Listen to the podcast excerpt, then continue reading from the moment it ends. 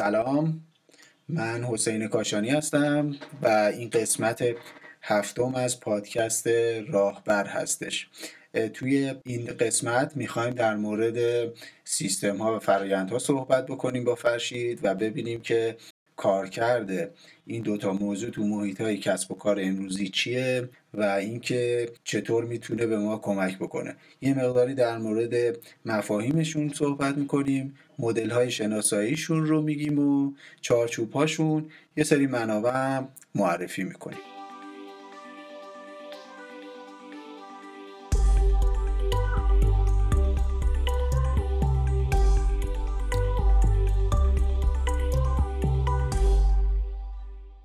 سلام. منم فرشید عزیزی هستم. این قسمت هفتم پادکست راهبر هستش که در فروردین 99 ضبط میشه.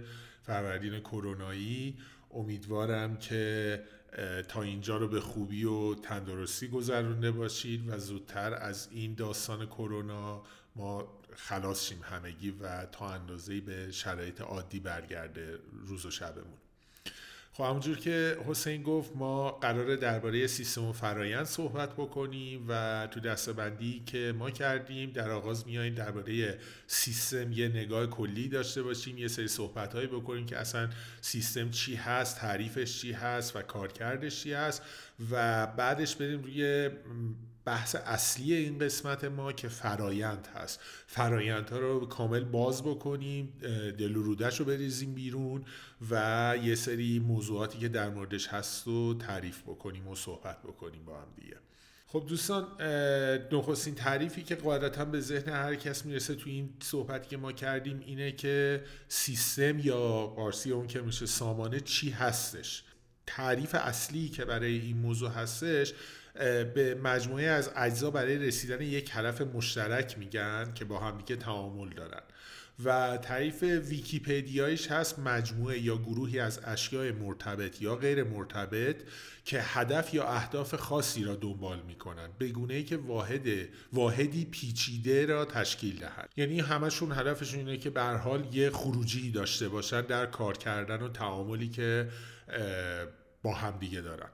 و خب همونجور که می‌دونیم با توجه بر پایه این تعریف ما هر چیزی رو می‌تونیم سیستم نامگذاری بکنیم. در حالت کلی سیستم یه بود فیزیکی داره یه بود غیر فیزیکی می‌تونه داشته باشه. بود فیزیکی از بدن خودمون می‌تونیم صحبت کنیم از سازمان ها شهرها و جوامعی که هستن هر وسیله ای که ساخته شده سخت افزارها و نرم افزارها هم می‌تونن نمونه ای از بابت غیر فیزیکیش باشن که باز هم تشکیل دهنده یک سیستم رو میدن. به حال نمونه های دیگه ای هم هستش. می‌تونیم مثلا بخش های گوناگون یه سازمان رو نام ببریم. مثل بخش مالی بخش فروش که اینا باز هر کدومشون خودشون یه سیستمن. یعنی بخش فروش ما خودش یه سیستمه که هدف نهاییش فروشه حالا محصول یا خدمات. و همه اجزا با همدیگه کار می‌کنن که به این نتیجه و هدف برسن. و خود این بخش فروش دوباره یه زیرشاخه ای از یه سیستم بزرگتر که اون شرکت و سازمان هستش رو شامل میشه. ویژگی هایی که برای یه سیستم میشه تعریف کرد که غیر از اینکه حالا هدف مشترک دارن دیگه اینه که با هم بخش های این سیستم در تعامل هستن.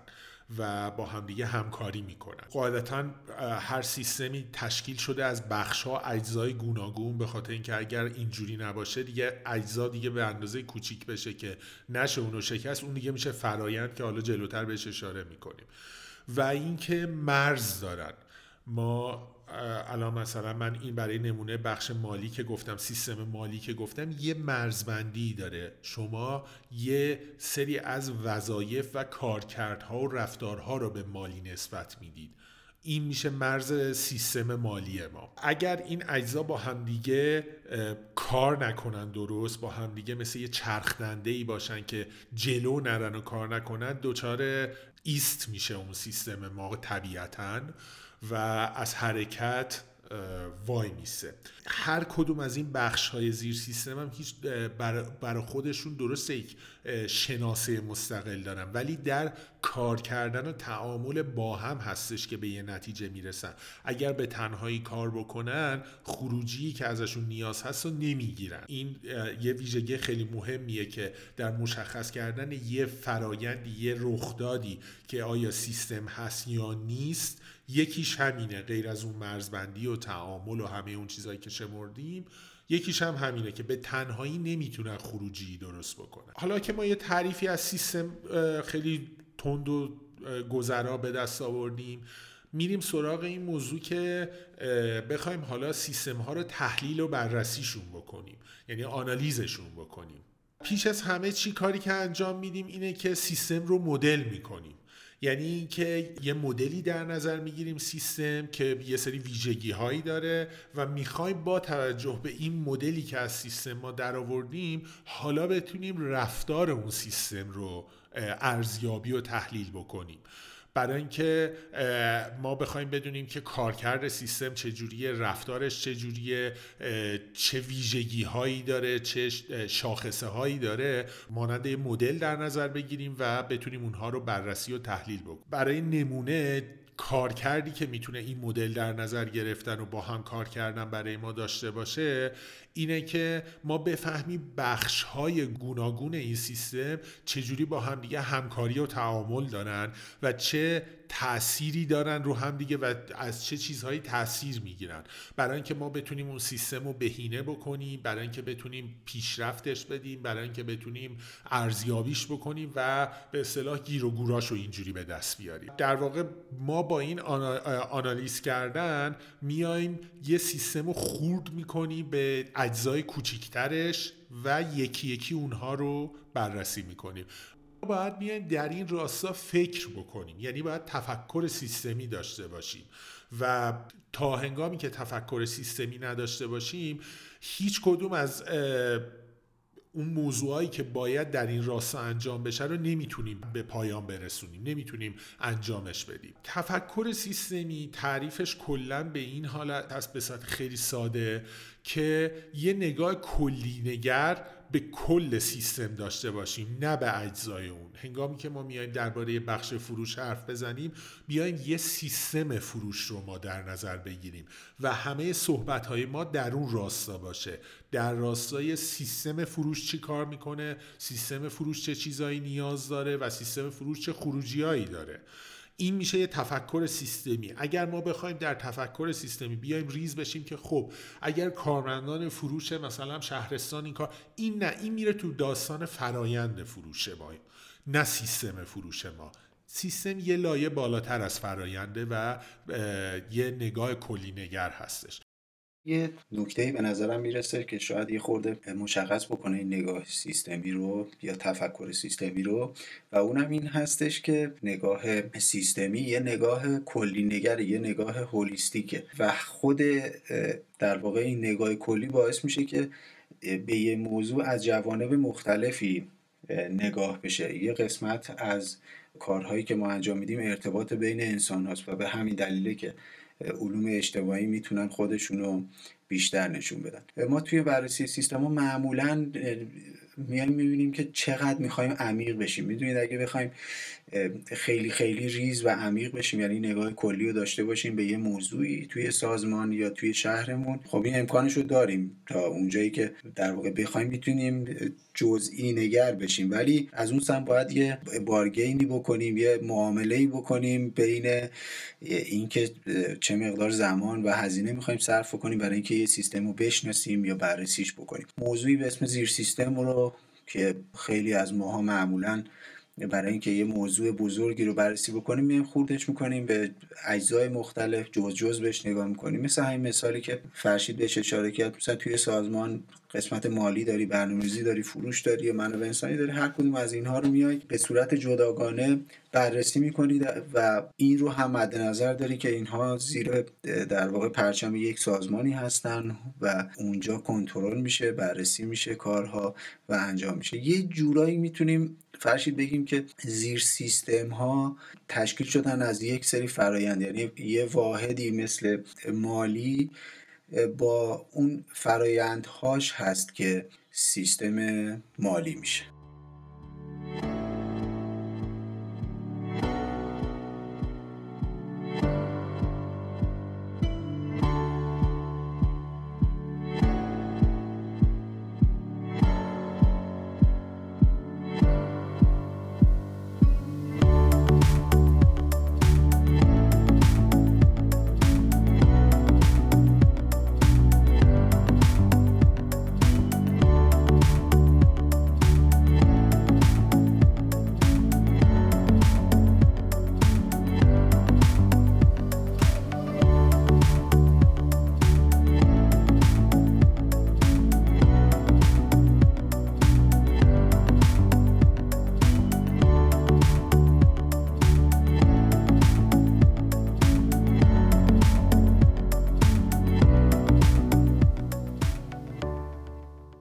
حالا دوستان ما که با سیستم خیلی کلی و زودگذر آشنا شدیم بریم سراغ اصل داستان که فرایند هستش. پیش درآمد همه چی بیایم فرایند رو تعریف کنیم و بگیم چه ویژگی هایی داره یک فرایند. فرایند چهار تا بخش اصلی داره. طبیعتا یه ورودی داره. یه پردازشی روش انجام میشه. و پس از پردازش یه خروجی داره و در نهایت یه بازخورد و بررسی اون فرایند ما داریم. اون فرایند می‌تونه مواد اولیه باشه می‌تونه داده باشه می‌تونه اطلاعات باشه هر چیزی می‌تونه باشه. یه ورودی رو می‌گیره و اون خروجی که از اون فرایند انتظار میره رو در چارچوب حالا یا کالا اطلاعات خدمات و هر چیزی که اون فرایند وظیفش هست انجام بده و مشتریش ازش می‌خواد رو بیرون بده. مشتری هم حتما نه مشتری بیرون سازمان باشه. می‌تونه مثلا بخش فروش مشتری یه سری از گزارش های بخش مالی هستش. این هم مشتری بخش مالی هستش. فرایندها طبیعتا با توجه به این چهار تا ویژگی که گفتیم یه شروع و پایان مشخص دارن. یه جای آغاز میشن و یه جایی پایان می‌رسن. میشه اونها رو تکرار کرد. یعنی یه کاری نیستش که یک بار انجام بشه.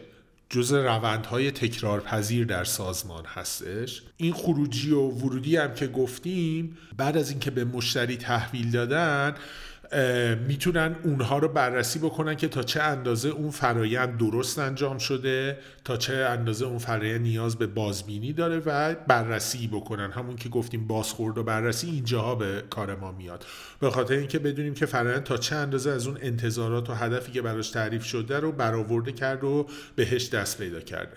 و طبیعتا همونجوری که گذاشتم اشاره شد فرایند رو نمیشه به اجزای کوچیکتر تقسیم کرد. یعنی اینکه شما نمی‌تونی بگی که این گزارش فروشی که باید در بیاد رو میشه دو بخشش کرد. ما دیگه از این ریستر نمی‌تونیم بکنیم. یه گزارش فروش در میاد از محصول در این بازه زمانی مشخص. این خودش میشه یه فرایند که نمیشه شکوندش به بخشای کوچیکتر. فرشید یه تعریفی هم آقای دوماس داره از فرایند که خیلی خیلی نگاه علمی و دقیق هست به این موضوع. آقای دوماس میگه که فرایند یک سری ارتباطات منطقی بین فعالیت ها اتفاقات و تصمیم ها هستند که یه تعدادی بازیگر این وسط هستند. می‌تونیم مثلا بگیم کارمنده یه سازمانن و یه سری منابع. که اینها منتهی میشن به یه خروجی ارزشمند برای سازمان یا مشتری ها شروع تا پایان این که از یه نقطه A شروع میشه به یه نقطه B می‌رسه رو می‌تونیم بهش بگیم فرایند از نظر ایشون. که یه سری رویدادها هست یه سری وظایف هست یه سری جای تصمیم گیری هست یه سری هستن که این وسط یه کارایی رو انجام میدن نیاز به یه سری منابع فیزیکی یا غیر فیزیکی ممکنه وجود داشته باشه. حالا اینکه اصلا چرا سازمان ها فرایند دارن هم خودش یه نکته ایه که میشه اینطور بهش نگاه کرد که اصلا سازمان ها بدون فرایند معنی ندارن. یعنی اگر فرایند ها نباشن سازمانی وجود نخواهد داشت. یعنی فرایند ها که به یه سازمانی شکل میدن و در واقع سازمان ها ماهیت وجودی خودشون رو از چند تا چیز می‌گیرن. یکی اینکه اولا ویژنشون نشون دهنده اینه که اصلا این سازمان چی چیکار بکنه. کارش چیه؟ تو چه حوزه‌ای داره فعالیت می‌کنه؟ و یه میشن هست که این سازمان دلش می‌خواد به کجاها برسه. یه سوالی که همیشه مطرح هست اینه که وقتی صحبت میشه در مورد فرایندها مدیریت کردنشون و سیستم های مدیریت فرایند اینه که اصلا سازمان ها فرایند دارن. همینطور که گفتیم اصلا سازمان ها برای حیاتشون واقعا به فرایند ها نیاز دارن. یعنی, یعنی یک سازمانی که یه کالایی رو تولید می‌کنه یک سری فرایند داره برای تولید این کالا می‌تونه تو های مختلف باشه. اما قسمت مهمش که باید توجه بشه اینه که اصلا این فرایندهای سازمان اصلا چطور شکل گرفتن. واقعا فرایند فروش یه سازمان داره همونطوری که باید به درستی اجرا بشه اجرا میشه. واقعا با اون کیفیتی که مد نظر هست داره با اون کیفیت اجرا میشه یا نه؟ اصلا اثر بخشی کارایی مطلوب داره. جواب همه اینها توی یک نکته در واقع نهفته از فرشید. اونم اینه که باید بیایم نگاه کنیم ببینیم اصلا یک سازمان چه مقدار توی این فرایندهاش به بلوغ رسیده؟ تو چه سطحی از بلوغ سازمانی قرار داره؟ اینجاست که یه مفهومی میاد وسط به اسم CMM یا Compatibility Maturity Model که میان به ما کمک می‌کنن و سازمان ها رو ارزیابی می‌کنن ببینن اصلا سازمان ها تو چه لولی هستن از دیدگاه ها و لحاظ های مختلف. یعنی وقتی ما در مورد فرایند صحبت می‌کنیم می‌تونیم بیایم با استفاده از یه سری شاخص هایی که با استفاده از در واقع این مفهوم CMM استفاده می‌کنیم بیایم ببینیم که سازمان ما از نظر فرایندی تو چه لولیه چه شکلیه. که این شامل پنج سطح معمولا معمولا روتینش اینه که میگم مثلا پنج سطح. ممکنه شما هفت سطحی هم ببینی سه سطحی هم ببینی. ولی معمولا فرد انتخابش می‌کنن. نرمالش هم پنج ساعت هستش. که من این پنج تا ساعت رو براتون می‌خونم اگر علاقه داشتید. منابعی که تو این زمینه هست رو در واقع زیر پادکست بهش اشاره می‌کنیم می‌نویسیم و توی وبسایت اونم قرارش میدیم که اگر خواستید بتونید برید اونجا دقیقتر و جزئی تر بخونید. یه سازمان وقتی توی سطح یک بلوغ هست فرایند خوب داره. برای اینکه اگه فرایند نداشت که سازمانی وجود نداشت. اما فراینده خیلی اولیه انجام میشن و اتاکی یعنی امروز مدیر عامل میاد میگه که می‌خوام این کار رو بکنم اون کار انجام میشه. فردا میاد میگه نه می‌خوام یه کار دیگه انجام بدم. یه کار دیگه انجام میشه. وقتی ارجاع میده نفر اول کار رو یه جوری با سلیقه خودش می‌بره جلو نفر دوم یه طور دیگه می‌بره جلو. یعنی کاملا سلیقه‌ای و به فراخور حال کارها انجام میشه. تو سطح دو فرایندها وجود دارن و تکرار شوندن یعنی اینکه اون نفر اول و دوم وقتی کار بهشون ارجاع میشه هر دو یه شکل انجام میده. یعنی حداقلش اینه که می‌دونن که نوع انجام دادن کار به چه صورتیش میشه درکش کرد که یه خورده انگار به نظر می‌رسه سطح دو داره بهتر میشه. تو سطح سه فرایندها اومدن نوشته شدن یعنی مشخص به صورت مکتوب وجود داره که نفر اول دوم چطور باید کار رو انجام بده. سطح چهار این فرایندها دارن مدیریت میشن و سطح پنج بهینه میشن یا optimize میشن که می‌تونه به صورت اتوماتیک باشه یا نباشه. احتمالا الان تو ذهنتون میگید که خب ژاپن و آمریکا قطعا تو سطح پنج هستن و ایران مثلا توی سطح یک. ولی خب نکته جالبش اینه که اصلا اینطوری نیست. و بررسی هایی که انجام شده نشون میده که آمریکا سطح بلوغ فرایندیش دو هشت هست به صورت میانگین و ژاپن سه ممیز دوی. و می‌تونیم فرشیدی خورده امیدوار باشیم که می‌تونیم به اونها برسیم ایشالا تو مدت کوتاهی. آقا من از شما خواهش می‌کنم ایران رو نگو. بذار یه سطح فرایند برا ما بمونه. می‌دونی چون ما معمولا خیلی ضعیفی که داریم اینه که به هیچ وجه آمار درستی از هیچ چیزی توی کشورمون نداریم. این هم یکی از اون مواردیه که خب نه متولی خاصی داره نه سازمانی هست که علاقه من باشه بره توی این حوزه کار بکنه و اینها.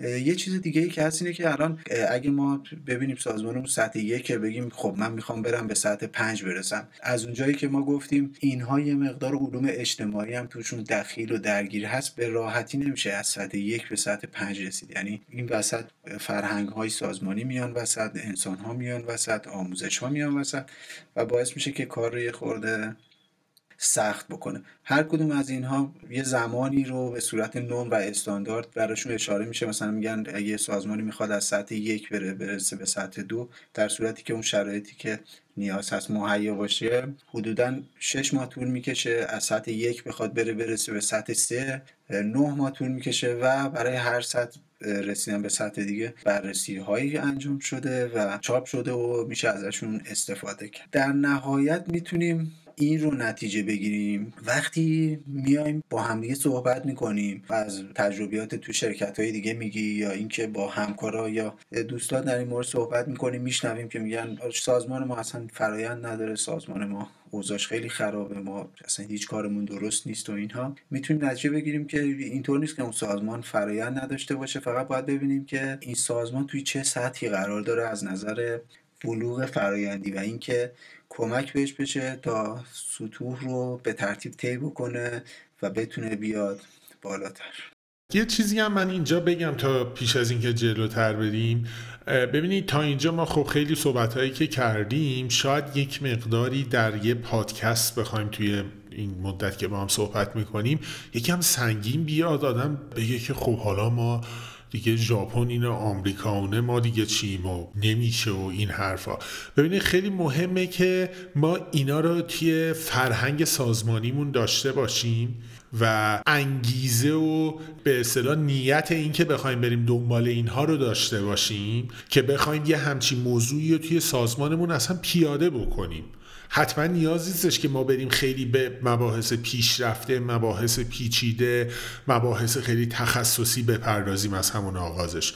می‌تونیم از همون آغازش با کارهای خیلی سبکتر کارهای خیلی کمتر تعریف فرایند هامون تعریف سیستم هامون آغاز بکنیم اینو آروم آروم جلو بریم. هنگامی که سازمان به اصطلاح به یه بلوغی رسید که اصلا به این همه کارمندان و کارکنان و مدیران و هر کسی که توی شرکت و سازمان کار می‌کنه تفکر سیستمی تفکر فرایندی شد ملاک شد یه چیزی که درک و اهمیتش رو لمس کردن با همه وجودشون بعد می‌تونیم بریم به گام های جلوتر.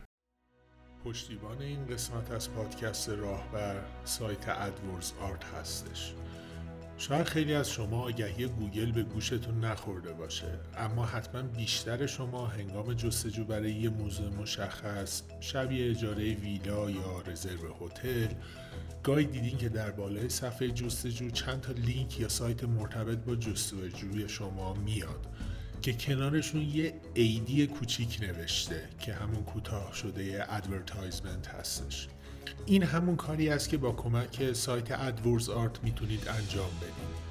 تو این روزا که همه برای کوچکترین کار یا خرید پیش از انجام هر کاری تو گوگل دنبال نیاز خودشون میگردن این آگهی می‌تونه آسون ترین و ارزون ترین راه برای دیده شدن کار و خدمات شما باشه. خدمات در زمینه آگهی گوگل و دیده شدن در بالای صفحه جستجو زمینه کاری این بچه هاست. تو سایتشون هم توضیح کامل درباره روند انجام گزارشگیری و امتیازهای این خدمات نوشتن که می‌تونید برید و بخونید. نشونی سایتشون هم هست adwordsart.com a d w o r d s a r t.com که در توضیحات این قسمت هم میاریمش. من یه چیزی هم بگم فرشیدین موضوع رو که اشاره کردی هدف ما هم از اینکه این پادکست رو تهیه می‌کنیم همین هست دیگه. اول اینکه این موضوع رو سعی می‌کنیم تا اونجایی که بشه یه خورده ساده تر بگیم که برای اکثر اون کسایی که گوش می‌کنن قابل درک باشه. و موضوع بعدیش هم اینه که ما رو با موضوعات مختلف آشنا بکنه. یعنی یه جایی شما گوش کردید و شنیدید در مورد فرایندها یه مقداری آشنایی دارید.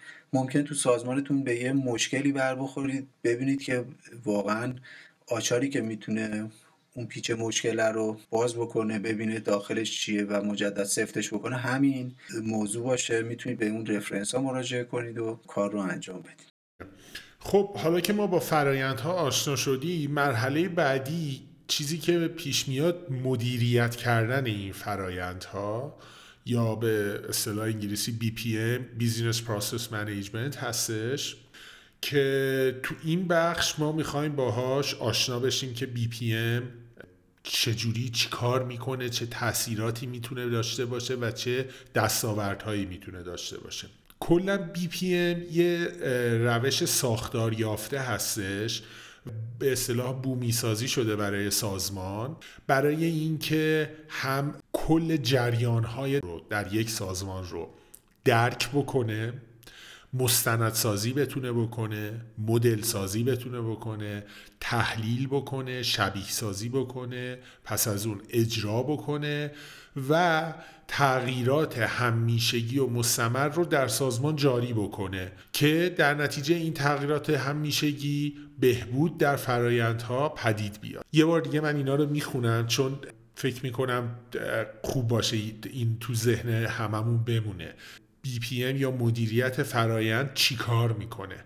دقیقا میاد درک می‌کنه اوضاع رو مستندسازی می‌کنه مدل سازی تحلیل شبیه سازی اجرا تغییرات همیشگی و مستمر و بهبود در فرایندها در پایانش که هدف اصلیش هستش. و در واقع این داشتن مدیریت فرایند یکی از راهکارها و یکی از پیش نیازها و ابزارهای بسیار بسیار مهم و کارآمد برای بهبود بخشیدن اوضاع احوال یه شرکت و سازمان هستش.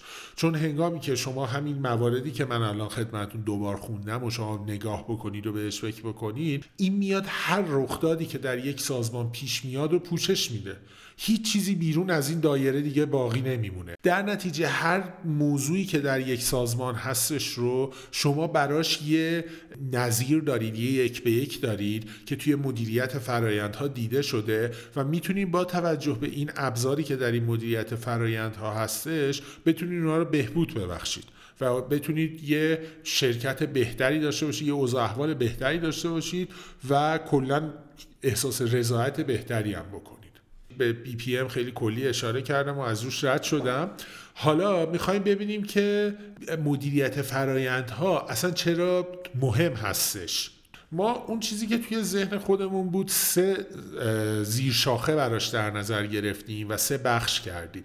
یکی از نگاه کیفیت, و کیفیت محصول و خدمات هستش که می‌تونه برای ما سودمند باشه. یکی از نگاه شرایط محیط کار ما می‌تونه باشه و یکی هم از نگاه سازمانی می‌تونه باشه. خب از نگاه کیفیت محصولات و خدمات طبیعتا ما هنگامی که به صورت فرایندی همه رفت و آمد و جریان ها و رخدادهای درون سازمان ها ریس کرده باشیم. در نتیجه ما در این سطح می‌تونیم هر اشتباه و خطایی که پیش میاد رو به خوبی و به آسونی و بدون انحراف و اشتباه رسد بکنیم. می‌دونیم کجا اشتباه می‌دونیم کجا اشتباه رخ داده می‌دونیم کجا کار گیر کرده کجا بلا داره کجا مشکل داره. در نتیجه هنگامی که برای نمونه فروش ما یه جایی وای میسه هنگامی که ما فرایند داریم چون ریس شده و تیکه تیکه کار یک به یک رسد شده و جلو رفته دیگه می‌دونیم چرا ما فروشمون افت کرده. آیا ما در تامین مواد اولیه مشکل داشتیم؟ آیا در شبکه فروشمون مشکل داشتیم؟ آیا از زیر مالی ما مشکل داشتیم؟ یا از زیر لوجستیک ما مشکل داشتیم؟ دیگه ریزه یعنی هیچ چیز نهانی نداره توی دایرش. و همه چی رو کاملا مشخصه که چه مشکلی از دید فرایندی پیش اومده یا چه مشکلی از دید این که اون شخصی که اون فرایند رو انجام داده پیش اومده؟ چون دیگه مشخص فرایندی که گیر کرده چیه؟ خب فرایند یه سری همونجور که تعریف شد ورودی خروجی داره و پردازش داره. ما میایم اینا رو بررسی می‌کنیم. خب نه ورودی مشکل داشته خروجی که طبیعتا مشکل داشته ورودی ما مشکل نداشته پردازش هم به ظاهر باید درست شده باشه. پس اگر جایی مشکل بوده کسی که اینو انجام داده دچار یه کاستی بوده. نتونسته پردازش رو خوب انجام بده. و در چه اینا همهشون مشخص میشه و سوای این که بابت افزایش کیفیت محصولات و خدمات ما مشتری نهایی ما که مصرف کننده اون محصول یا خدمات ما هستش ابراز رضایت بیشتری می‌کنه و به محصول ما اطمینان بیشتری می‌کنه و از بابت کیفیتش و دقیق بودنش خیالش تخته.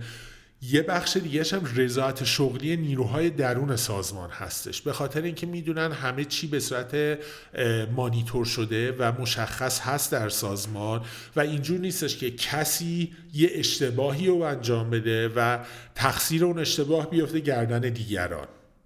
یا اینکه نگران این باشه که خب حالا من این کار رو انجام دادم به کجا قراره برسه این کار نتیجه کار من؟ بره دست کی؟ کی کجا تحویلش بگیره؟ کی کجا جلو ببردش؟ هیچ کدوم از اینا دیگه پیش نمیاد. آقا این شرح وظایف منه. اینم کاریه که من باید انجام بدم. این فرآیندم با, من هستش. من اینا رو انجام دادم اینم گزارشش. دیگه جایی برای خطای نامفهوم و پنهان و اینا باقی نمی‌گذاره.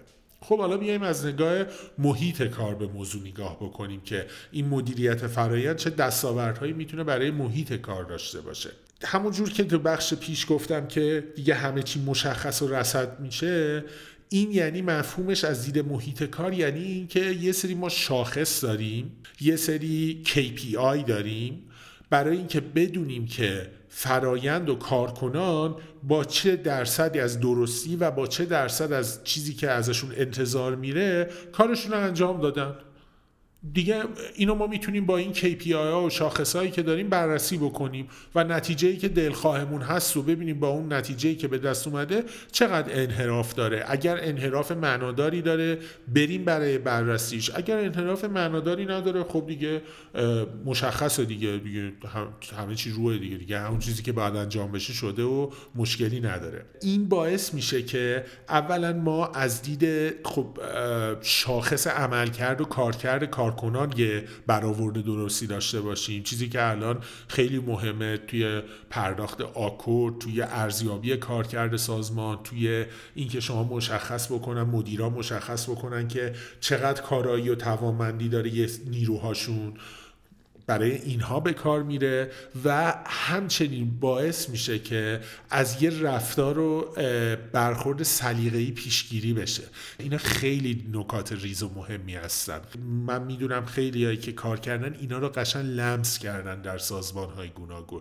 اینکه چون به صورت فرایندی و مدیریت فرایند به روندهای جاری در سازمان نگاه نشده ما هممون آدمیم یه سری ویژگی اخلاقی داریم یا یه سری مزوریت هایی داریم یا حالا یه سری نکاتی داریم که خیلی یک به یک به کارمون شاید مستقیم برنگرد و می‌بینین یه مدیری یه بالادستی یه نیرویی میاد بابت این که از یه نفری خوشش نمیاد یا یه دلیل پشتی دیگه ای داره یه چیز دیگه ای داره که باعث میشه این رفتار ازش سر بزنه بیاد یه نیروی دیگر خراب بکنه. بله فلانی چون درست کار نکرد کار خوابید. این هنگامی که گنگ باشه و رو نباشه همه چی باعث میشه که خب شما شاخصی برای ارزیابی ندارین که. در چه ممکنه بپذیرن یه سری آدم ها این رو.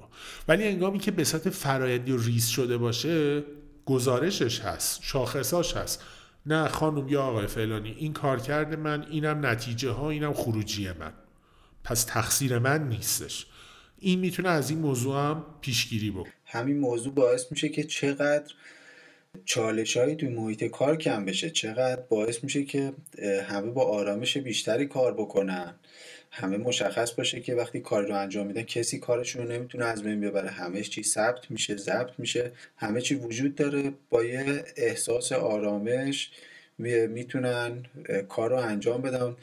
باور کن اگه همین یه مورد رو بتونن سازمان های ما به درستی انجام بدن و پیاده بکنن من فکر کنم تا 50 درصد می‌تونه حداقل رو روح و روان کارمندای ما تاثیر داشته باشه. دیگه می‌دونین همه چی روه مثل این میمونه که حسین یه ذره پیش گفتش که ما تو کشورمون آمار نداریم. هنگامی که آمار باشه آمار در دسترس باشه شما دیگه نمی‌تونی بیای یه سری حرفهای بدون پشتوانه و بیدلیل و بدون منطق بزنی. بله این سیل باعث شدش که ما وضع کشورمون از دید محصولات مثلا کشاورزی در این زمینه آسیب ببینه و مشکل پیش بیاد. ولی انگامی که شما آمار مدون داشته باشی و همه چی مشخص باشه فرایند تولید محصولات کشاورزی مشخص باشه شما میگی مصرف محصولات کشاورزی ما یک میلیون تونه هندوانه حالا هر چیزی. ما محصولمون یک میلیون و پانصد هزار تونه سیل باعث شده که 300 هزار تن ما از بین بره. ما هنوز 200 هزار تن بیشتر از مصرفمون در بازار باید داشته باشیم. ولی می‌بینیم فلان مشکل پیش اومده فلان دردسر پیش اومده این گرفتاری پیش اومده. پس نشون میده که موضوع از فرایند تولید اون محصول کشاورزی نیست. گیر جای دیگه است. حالا این سطح خیلی بزرگ و بالاش رو در سطح کشوری همین رو بیاین کوچیک کنین در سازمان. دقیقا همینی که حسین گفت. همه چی مشخصه. کسی نمی‌تونه بیاد سلیقه‌ای با موضوع برخورد بکنه. این همون میشه تفکر سیستمی که ما سیستم محوریم که سیستم هم زیر شاخش فراینده و حالا دستاورد دیگه ای که داره همین مدیریت فرد در محیط کار اینه که باعث میشه که امنیت محیط کار چه از دید فیزیکی و چه از دید موضوعات غیر فیزیکی افزایش پیدا بکنه و اینکه یه محیط خیلی امن و آرومی رو ما داشته باشیم که برای رضایت شغلی بسیار مهم هستش. بابت این که هر کس مشخصه که چه کاری رو باید انجام بده باعث میشه که یه سری از اشتباهات جلوش گرفته بشه. به خاطر اینکه طرف می‌دونه من این کارها وظیفه منه این کارها رو من باید انجام بدم هم بابت اینکه تکرار می‌کنه اون کارها رو هی پشت سر هم باعث میشه مهارت بهتر و بیشتری پیدا بکنه و تسلط بیشتری روی اون موضوع پیدا بکنه. هم, هم این که باعث میشه که نرن به قول معروف تو دل کارهای همدیگه. یه بخش بزرگی از اشتباه ها از بین میره. و خب همه اینا باعث میشه که نیروها رضایت شغلی بیشتری داشته باشن در نتیجه انرژی بیشتری برای کار داشته باشن راندمان کار رو ببرن بالا و اینکه از وقتشون در بهترین شکل بهره ببرن. دستاورد آخری که ما دسته بندی کردیم از نگاه سازمانیه. یعنی اینکه در کل این مدیریت فرایند در لایه بالا میاد وضعیت سازمان رو کنترل می‌کنه. کنترل خروجی های سازمان رو می‌کنه و مشخص می‌کنه که این خروجیاش به چه شکل و با چه ویژگی انجام میشه. باعث میشه که هر شخصی در اون سازمان اصلا مهم نیست در چه پست و جایگاه شغلی هستش. بدونه که چه کارهایی به عهده اون شخصی هستش که استخدام شده. می‌خواد نگهبان باشه می‌خواد مدیر باشه معاونت باشه کارشناس باشه کارمند باشه ویزیتور باشه. هر کس می‌دونه شرح وظایفش چیه. می‌دونه چه کارهایی رو باید انجام بده. و نسبت به اون موضوع آگاهی داره. در یه حالت هپروت گنگی به سر نمی‌بره. در نتیجه می‌تونه توی خروجی هایی که حتی قابل لمس نیستن. یه انگامی از شما خروجیتون گزارشه می‌تونی ببینی این گزارش داده شده یا نه. یه انگامی هست می‌تونی ببینی که آیا اصلا کارکرد نیروهای سازمان بازدهی نیروهای سازمان با پیاده شدن مدیر مدیریت فرایند تغییر کرده یا نه؟ چقدر عوض شده چقدر بهتر شده. این همون چیزیه که هر سازمانی انتظار داره رو به دنبالشه. می‌خواد به همینا برسه. می‌خواد اینا رو بهتر کنه. هم محصولاتش رو بیشتر کنه کیفیتشون رو ببره بالا به اصطلاح جیبش رو پرتر بکنه فروشش رو ببره بالا و در کنارش نیروهاش هم بهتر کار بکنن و انرژی بیشتری داشته باشن. این بحث سازمانی از نگاه سازمانی می‌تونه باعث شده که یه فرهنگ درست سازمانی برای ما پیش بیاد. واقعا در یک سازمان فرهنگ به شدت اهمیت داره تا جایی که ممکن از یه سری دارایی های قابل شمارش ما با اهمیت تر باشن. که فرهنگ درست سازمانی که همگام و همراستا با اون چشمانداز و ویژنی که برای سازمان مأموریتی که برای سازمان تعریف شده هستش جاری و ساری باشه در سازمان. ما قسمت های فکر می‌کنم یک ما بود. ما درباره بیانیه مأموریت و چشمانداز صحبت کردیم. دقیقا اینجاها معنی پیدا می‌کنه که این مدیریت فرایند باعث بهتر شدن فرهنگ سازمان میشه. چون ما میایم فرایندها رو بر پایه هدف سازمان می نویسیم دیگه بر پایه مأموریت بیانیه مأموریت سازمان اینا رو یادداشت می‌کنیم. از هرج و مرج جلوگیری می‌کنه در سازمان. هنگامی که کارا مشخص نباشه وظیفه ها مشخص نباشه مرزبندی ها مشخص نباشه این هرج و مرجیه که در سازمان پدید میاد. و یه نکته آخرم من بگم این رو تمومش بکنم اینه که هنگام که شما فرایندها مشخص باشه هم می‌دونین که چه نیروی نیاز دارین یعنی چه نیرویی با چه ویژگی نیاز دارین هم اینکه اون نیرویی که می‌خواد بیاد کار بکنه در اون پست سازمانی می‌دونه چه کارهایی باید انجام بده. ممکنه برای خیلی از ماها هم پیش اومده باشه. برای من که پیش اومده برای خیلی از شماهایی هم که اینو میشنوید حتما پیش اومده. شما میری استخدام. خانم یا آقای فلانی ما شما رو می‌خوایم برای بخش صنایع. خب خیلی هم عالی. من چیکارا باید انجام بدم توی بخش صنایع؟ چون توی مصاحبه معمولا اینجوریه که همش از شما می‌پرسن. ولی خب شما می‌خواید بدون خب حالا من قراره چی کار اینجا انجام بدم. حالا میایین ایشالا آشنا میشین با بخش صنایع. می‌بینید چه جوریه. ایشالا حالا جلوتر برین خودتون تو سازمان بچرخین می‌فهمین چه خبره. این یعنی اینکه فرایند ندارن. آره میای میره تو پاچت بعدا می‌فهمی آره دیگه میاد میره تو پاچت. مثلا میگم مهندس دمت گرد داری میای سر را بری تو بخش صنایع این آب حوزم عوض بکن. بخاطر اینکه فرایند ندارن همینجوری همه تو دل همن. هیچ چیزی شفاف و مشخص نیست. ولی انگام که اینا همش شفاف و مشخص باشه روزی که می‌خواد کسی که با شما مصاحبه می‌کنه روزی که می‌خواد شما رو استخدام بکنه جلوشه. اولا می‌دونه که با توجه به این ویژگی هایی که برای انجام چه فرایندهایی در نظر گرفتن می‌دونه از شما چه چیزهایی باید بپرسه. و از شنگامی هم که شما می‌پرسید من چه کارهایی انجام قرار بدم میگه که خب خانم یا آقای فلانی. ببین ما یه کسی می‌خوایم که این ده تا ویژگی رو داشته باشه برای اینکه بتونه این فراینده رو انجام بده. شما می‌دونی اونا می‌دونن چی چه خبر داستان. بعضی مصاحبه رو آدم میره اصلا تعجب می‌کنه. از اموجان کلاس چندی مصاحبه شروع میشه تا می‌رسه به یه جاهای عجیب غریب. خب این چه مدل مصاحبه کردن؟ هم وقت خود سازمان رو می‌گیرن و هم وقت اون کسایی که برای مصاحبه دعوت می‌کنن. البته اگه شما جایی رفتین پرسیدن امو شما کلاس چندمی اگه فراینداشون هم مشخص شد شما نرین اونجا شرکت خوبی نیست. اگه هم می‌دونستن فرایند داشتی اصلا ارزش نداره. کار حالا آدم پیدا می‌کنه یه جای دیگه. بیام بیرون سری حالا از اینا که شوخی بود ازش بگذریم. برسیم به اینکه یکی از نتیجه های خیلی مهم پیاده کردن بی پی ام توی سازمان ها تغییر کردن ساختارهای سازمانه. و این مهم چطور به وجود میاد؟ بعد از اینکه سازمان ها شروع می‌کنن این فرایندها رو شناسایی کردن مدیریت کردن مستند کردن تازه می‌فهمن که اوه اوه تو سازمانشون چه خبره. یعنی مدیرای ارشد تازه می‌بینن که ای بابا سازمان ما اینجوری داره میچرخه. اینجاست که یه نگاه فرایندگرایی در مقابل وظیفه گرایی مطرح میشه. ببینید هرچی که سازمان ها به سمت فرایندگرایی تر پیش برن به قول معروف مسطحتر میشن و هرچی به سمت وظیفه گرایی پیش برن ساختار هرمی قوی تری توشون شکل می‌گیره.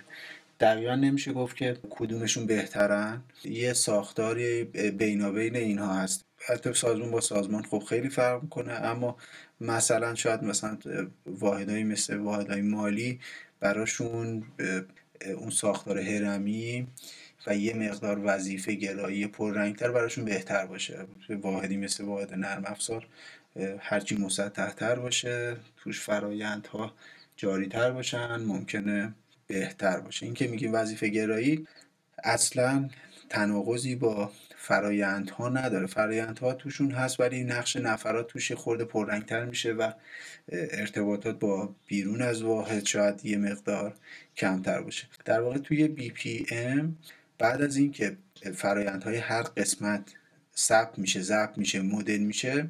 ورودی و خروجی های هر کدوم از این فرایندها شناسایی میشه. یعنی مشخصه که چه کسایی به واحد مالی می‌تونن ورودی بدن. منی که جلوی در به عنوان حراست فیزیکی دارم کار رو انجام میدم و اصلا ارتباطی با واحد مالی از نظر فرایندی نخواهم داشت. ولی به صورت کلی اینو می‌تونیم بگیم که توی فرایندگرای کارهای خورده راحتتر انجام میشه بازدهی خیلی خیلی بالاتره. تمرکز پایین هستش. تمرکز هم منظورمون این هستش که یک مقدار تفیز اختیارها بیشتر شده و همه کارها توسط یک نفر انجام نمیشه.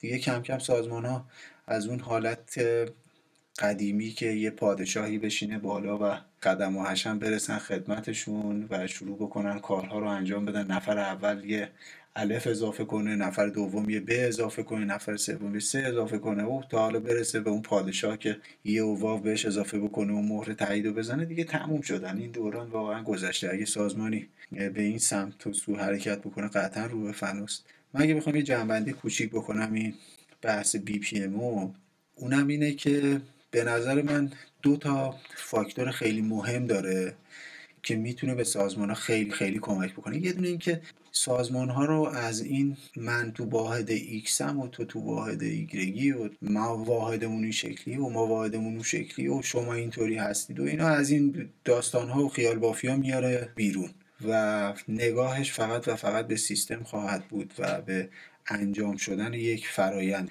چیز دیگه ای هم که خیلی مهمه و کمک می‌کنه از این داستان ها و افسانه هایی که توی سازمان ها مطرح میشه که کل کار رو واحد نرم افزار داره انجام میده. کل کار رو واحد مالی انجام میده. این واحد که همیشه خوابن اون واحد که همیشه نشستن از این داستان ها و افسانه ها میاد بیرون. دیگه همه چی روی کاغذ و مشخصه. کسی نمی‌تونه بیاد بگه من دارم صد درصد کار انجام میدم. یا اینکه انگشت اتهامش رو بگیره سمت کسی و بگه هیچ کاری تو این سطح انجام نشد.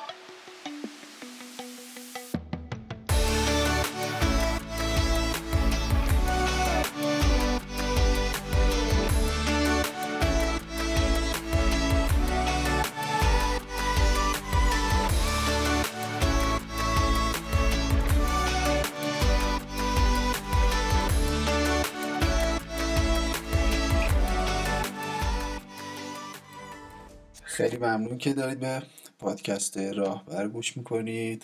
یه قسمتی هم بیاریم ببینیم که اصلا اگه بخواد پیاده بشه باید چی کارش کرد.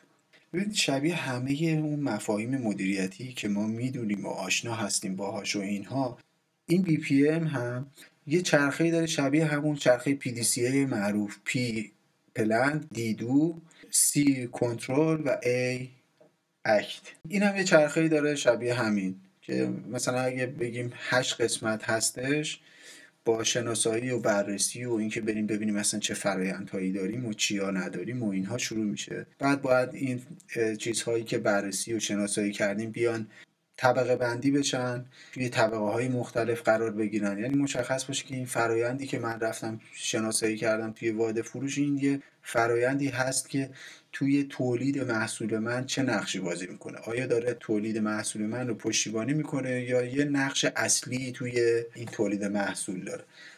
یا مثلا می‌تونیم پشتیبانی در نظرش بگیریم بگیم مثلا مثل مالی یا سرمایه انسانیه یا اینکه توسعه در نظرش بگیریم. بگیم که واحد برنامه ریزی هست فرایندهای مرتبط با واحد برنامه ریزی هست یا سیستم ها و روش ها هست یا واحد آرندیمون هست. تو بخش بعدی باید بیایم این چیزهایی که شناسایی کردیم دستبندی کردیم دستی به سر و گوشش کشیدیم و یه خورده شکل دادیم بهش رو طراحی بکنیم. توی قسمت طراحی در واقع یه زبان مشترکی رو ایجاد می‌کنیم برای طراحی فرایندها یا همون کشیدن فرایندها که بتونیم روی اون با همدیگه صحبت بکنیم. یعنی بتونیم منظورمون رو به همدیگه برسونیم. برای اینکه یه زبان واحدی همه داشته باشیم و بتونیم باهاش صحبت کنیم توی فرایند هم اومدن یه سری زبان ها رو براش ایجاد کردن که معروف هستن به استانداردهای BPMN که الان استفاده میشه از BPMN تو business process management normative framework دو. که می‌تونید برید بخونید. مثلا میگه شروع باید یه دایره باشه activity ها مستطیلن. اگه if باشه باید لوزی باشه و داستان های خودش رو داره. تو قسمت بعدی باید بیایم این فرایندها رو پروژهش رو پیاده سازی به جو یادمون باشه. حتما حتما و حتما پروژه ای رو توی این زمینه تو سازمان تعریف می‌کنیم. حتما پروژه رو فازبندی بکنیم. از واحدهایی که می‌دونیم همکاری بهتری احتمالا با ما خواهند داشت شروع بکنیم. حتما بخش های مختلف سازمان رو تفکیک و بخش بندی بکنیم و کار رو شروع بکنیم. وظایف هر بخش رو مشخص بکنیم مأموریت هر بخش رو مشخص کنیم وظایف رو بیایم تا اونجایی که می‌تونیم ریز ریز ریز بکنیم تا اینکه بتونیم ارتباط بین این وظایف رو مشخص کنیم. و بهتر هم این هست که این کار رو از پایین به بالا انجام بدیم. یعنی بیایم از وظایف برسیم به مأموریت های اون واحد. وظایف رو از این نظر که چجوری می‌تونن توی یه خانواده قرار بگیرن هم می‌تونیم دستبندی بکنیم. یعنی اینکه بیایم نگاه بکنیم ببینیم بر اساس مثلا یه فعالیت هستن یا بر اساس مأموریت یه بخش هستن. بعدش هم که دیگه باید بیایم شهر وظایف رو بنویسیم و فرایندها رو مشخص بکنیم. اولویت ها معلوم بشه تایید ها مشخص بشه ارتباطات بین اینها مشخص باشه. نکته هم که خیلی مهمه حواسمون باشه که ما اینجا دنبال اسم نفر یا اسم فرد نیستیم که اگه این پروژه رو خواستیم پیاده بکنیم بریم ببینیم که این قسمت رو آقای ایکس باید انجام بده این قسمت رو آقای ایگرگ باید انجام بده. اینها اینطوری نیست. باید حتما نقش ها ذکر بشن. و موقعیت شغلی که توی چارت سازمانی هست ذکر بشه. هیچ وقت نباید هیچ وظیفه هیچ ارتباطی هیچ سطح دسترسی هیچ تایید و ردی اختیار و یا پیوندی که بین یه بخش و افراد و کارها وجود داره گنگ و یا نامشخص باقی بمونه. تو مراحل بعدی میایم کنترل رو بررسی می‌کنیم ببینیم واقعا این کاری که انجام دادیم درست هست یا نه. حتما با اون کسایی که به عنوان زینفعان اون واحد هستن صحبت بشه بررسی بشه و انجام بشه.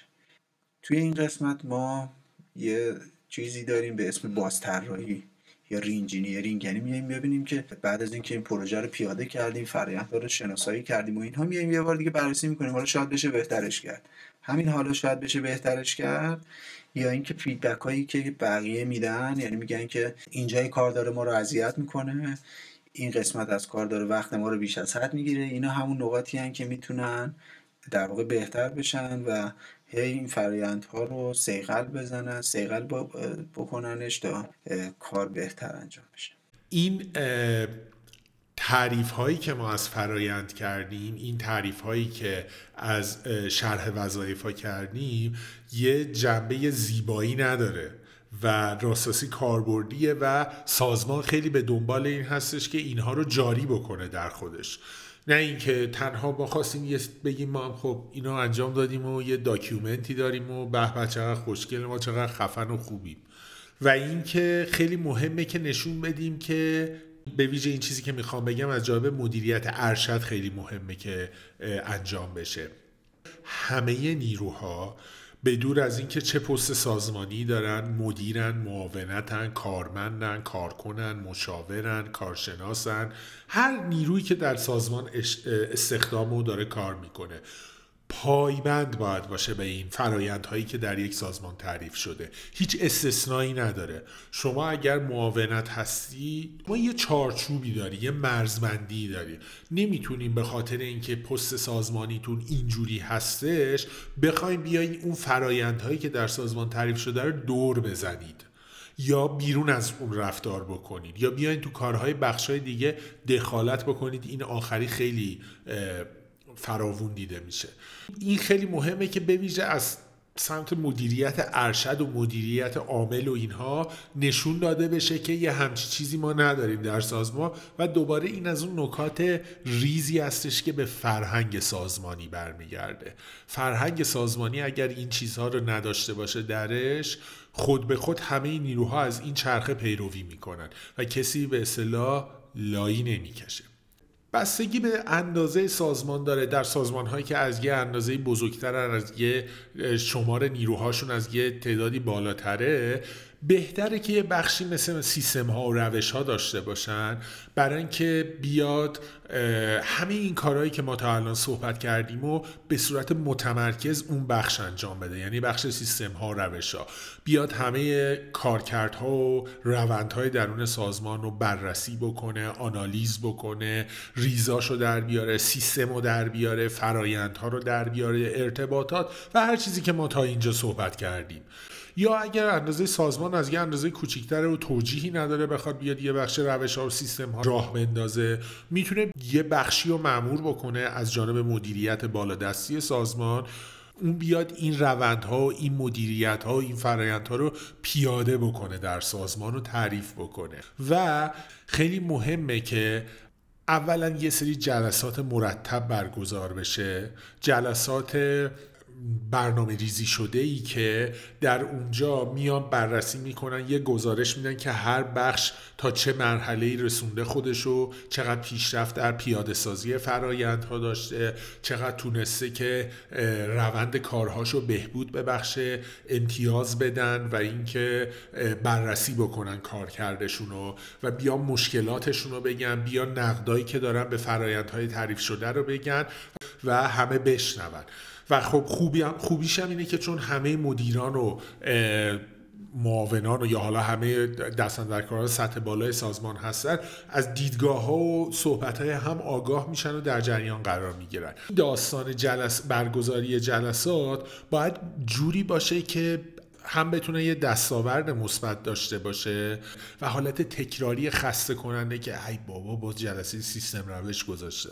این حالت نباید بشه. باید اون پویایی رو داشته باشه و این خیلی بستگی به اون برگزار کننده این جلسات داره که همه احساس کنن داره پیشرفت می‌کنه. هم این که اون کسانی که مسئول برگزاری این جلسات هستن نسبت به روندهایی که در سازمان هست آگاهی داشته باشن. نمیگم بلد باشن چه کاری انجام بدن و میگم آگاهی داشته باشن. یعنی یه سری چیزهای تیتروار که باید شما اینو انجام بدید آنگاه به اون و آنگاه به آن یکی اینجوری نباید باشه.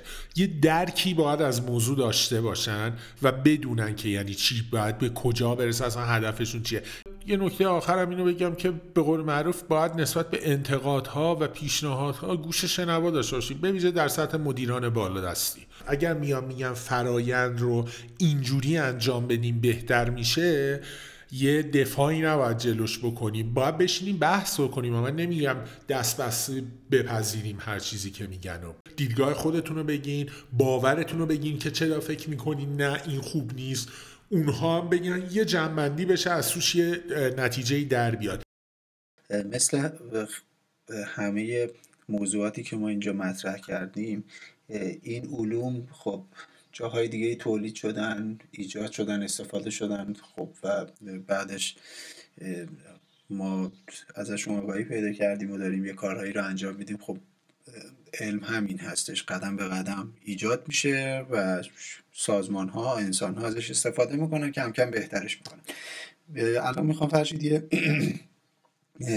عنوانی رو معرفی بکنم که لینکش هم بعدا بعدا می‌ذاریم یه وبسایتی یا یک مؤسسه هست به اسم American Productivity and Quality Center که معروف هست به APQC این مؤسسه چیکار کرده؟ فرشید اومده توی business های مختلف فرایند هایی که اون business دارن رو معرفی کرده. یعنی اگه شما بخوای فردا روزی یه business ی تو حوزه مثلا بانکی و مالی راه بندازی نیازی نیستش که بری بشینی فکر بکنی خب ای خدا الان چه فرایندهایی ما برای این مؤسسه مالی و بانکیمون راه بندازیم. اینو قبلا اومدن فکراشو کردن همه رو مستند کردن. دیگه مشخصه چه دسته‌بندی هایی داره چه به قول خودشون process group ها process و یا activity هایی داره یعنی چه گروه های فرایندی چه فرایندها و چه فعالیت هایی داره. و در واقع همه اینها وجود داره توی این وبسایت و میشه به عنوان یه مرجع بهش رجوع کرد. و تو خیلی از پروژه هایی که به عنوان BPM پیاده می‌کنن و استفاده می‌کنن از یه از APQC به عنوان یه بنچمارک معمولا بهره می‌برن خب حالا ما همه اینا رو گفتیم. یه بحث خیلی مهمی که هستش الان ما چندین سال ما یعنی هر کسی که تو هر جای دنیا داره کار می‌کنه باهاش درگیر و به اصطلاح موضوع روز هستش بحث آیتیه یعنی اینکه ما چجوری می‌تونیم از ابزار آیتی و اصلا چرا باید از ابزار آیتی در همه کارهامون از جمله بحث امروز ما که فرایند هستش بهره بگیریم؟ چه ویژگی هایی داره و چه جوری می‌تونیم این کار رو انجام بدیم؟ خب به خاطر اینه که یه سری ویژگی مشخص داره و ما خیلی من خیلی اینا رو گذری از روش رد میشم میگم دلیلم داره. به خاطر اینکه ما یه قسمت قرار مفصل بشیم در زمینه آیتی صحبت بکنیم. الان گفتیم تنها یه اشاره بکنیم به بحث آیتی که چه توانمندی هایی در بحث فرایند داره و از روش رد بشیم تا سر موقع تو اون قسمت بهش بیشتر می‌پردازیم. خب آیتی توانمند می‌کنه یه سازمانو از بابت اینکه مستندسازی خیلی آسون و ساده انجام میشه. شما همه چی ردش در کامپیوتر و لاگی که میندازه هستش و می‌تونید به آسونی رسد بکنین همه اینا رو. بروکراسی رو کاهش میده. خیلی از کارهایی که به سطح رفت آمد و امضا و تایید و برو و بیا اینا هستش. با کارتابل الکترونیکی و یه سری تاییدات و یه سری نرم افزارها مثلا چه می‌دونم نرم افزار ERP و اینها می‌تونه خیلی آسون و خیلی زود انجام بشه. اصلا نیازی دیگه به این موضوع نیستش. بعد باعث میشه که یک سازمان مسطح پدید بیاد. درسته حسین اشاره کرد که کاملا هم درسته. بسته به فرهنگ سازمان بسته به کارکرد و محصول سازمان. حالا محصول یعنی محصول و خدمات منظورمه. سا...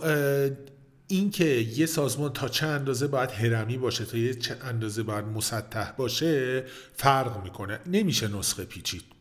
هر سازمان با اون یکی فرق داره. اما چیزی که هستش تو یه سری زمینه های کاری و تو یه سری بخش ها هر چقدر این بحث مسطح پیش بیاد باز دارم میگم تو یه سری از بخش ها تو یه سری از زمینه ها باعث میشه که یه نگاه فلانی از من وزش بهتره اون نمی‌دونم این امتیاز رو داره من ندارم نمی‌دونم اون فلان دسترسی رو داره اجازه امضا رو داره من ندارم یا همچی چیزهای خیلی کاهش پیدا بکنه در سطح حالت مسطح سازمان. و این تفاوت ها و درگیری های ذهنی که بین نیروها کارکنان پیش میاد کاهش پیدا بکنه. آیتی در این زمینه خیلی می‌تونه کمک بکنه به خاطر اینکه هنگام که یه بخشی از نیروها تا یه سطح مشخصی دسترسی دارن به یه فرض کنید نرم افزاری در هیچ احساس کسی برتری نسبت به دیگری نمی‌کنه. آه خانم همون دسترسی که شما داری منم اینو دارم. این در نتیجه می‌تونه خیلی کمک بکنه به ما. و خب طبیعتا به خاطر سرعت بالا دسترسی بالا بروکراسی که کم میشه کارایی فرایندها خیلی افزایش پیدا می‌کنه چشمگیر.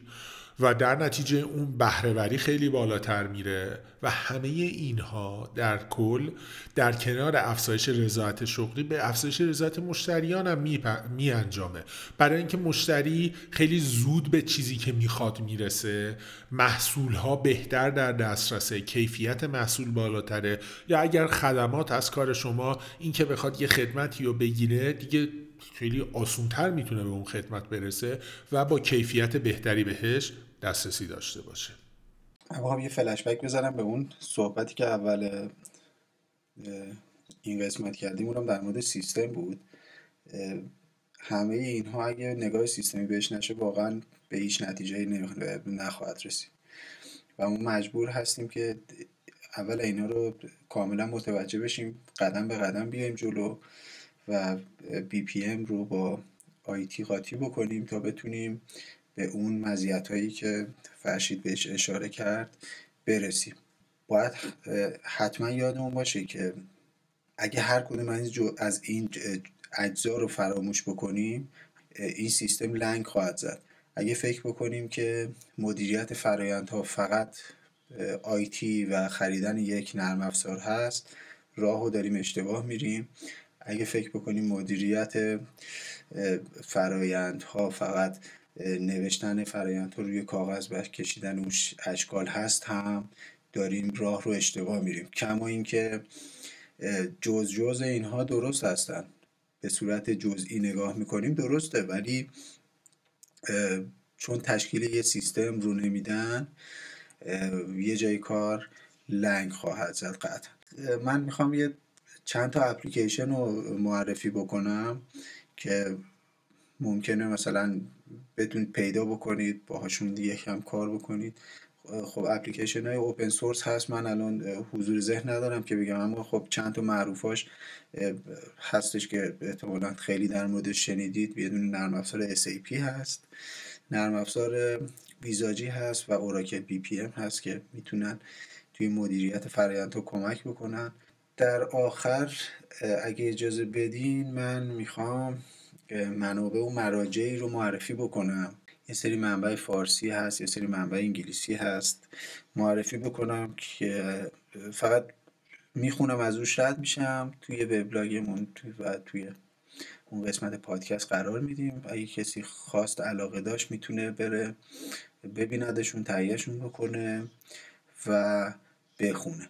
فرشید مهمترین منبعی که توی این قسمت وجود داره دو تا منبع هستش. یکیش برای آقای دوماسه که اسم کتاب هست فاندامنتال Fundamentals of Business Process Management. کتاب بعدی کتاب هست از آقای ماتیاس وسکه با عنوان Business Process Management Concepts, Languages and Architectures.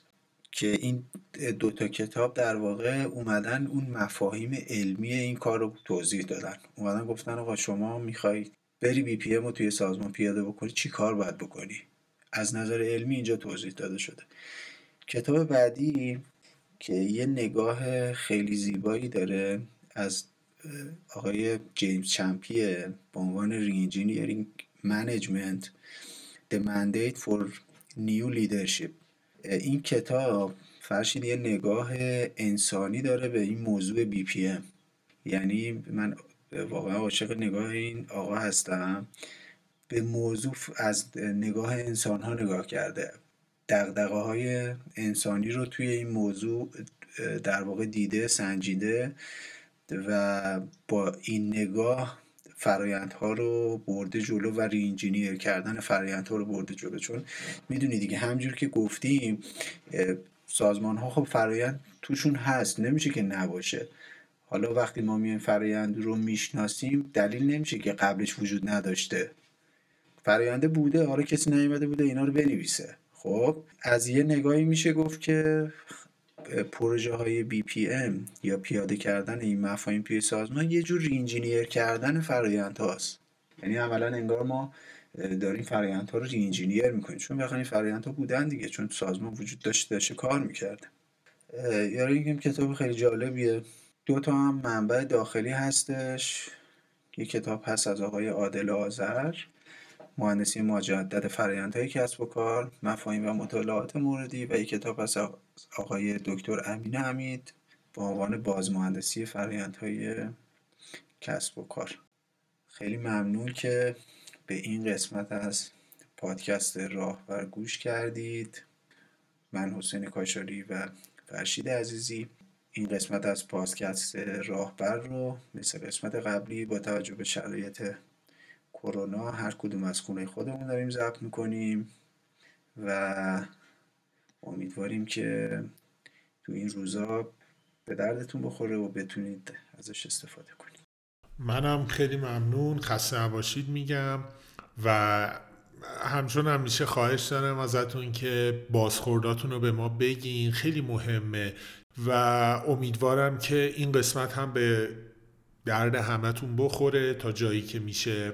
و همونجور که حسین گفت حالا غیر از این منابع ما تلاش می‌کنیم در همین راستا یه سری نوشته هایی هم تو وبلاگمون بذاریم که توضیح درباره این مفاهیمی که گفتیم داشته باشه توش یه اشاراتی بشه و یکم باز کرده باشه که اگر کسی خواست بتونه با رفتن و خوندن اونها استفاده بهتر کاملتری در واقع ببره خیلی ممنونم. امیدوارم که روز و شب خوبی داشته باشید و خدا نگهدار.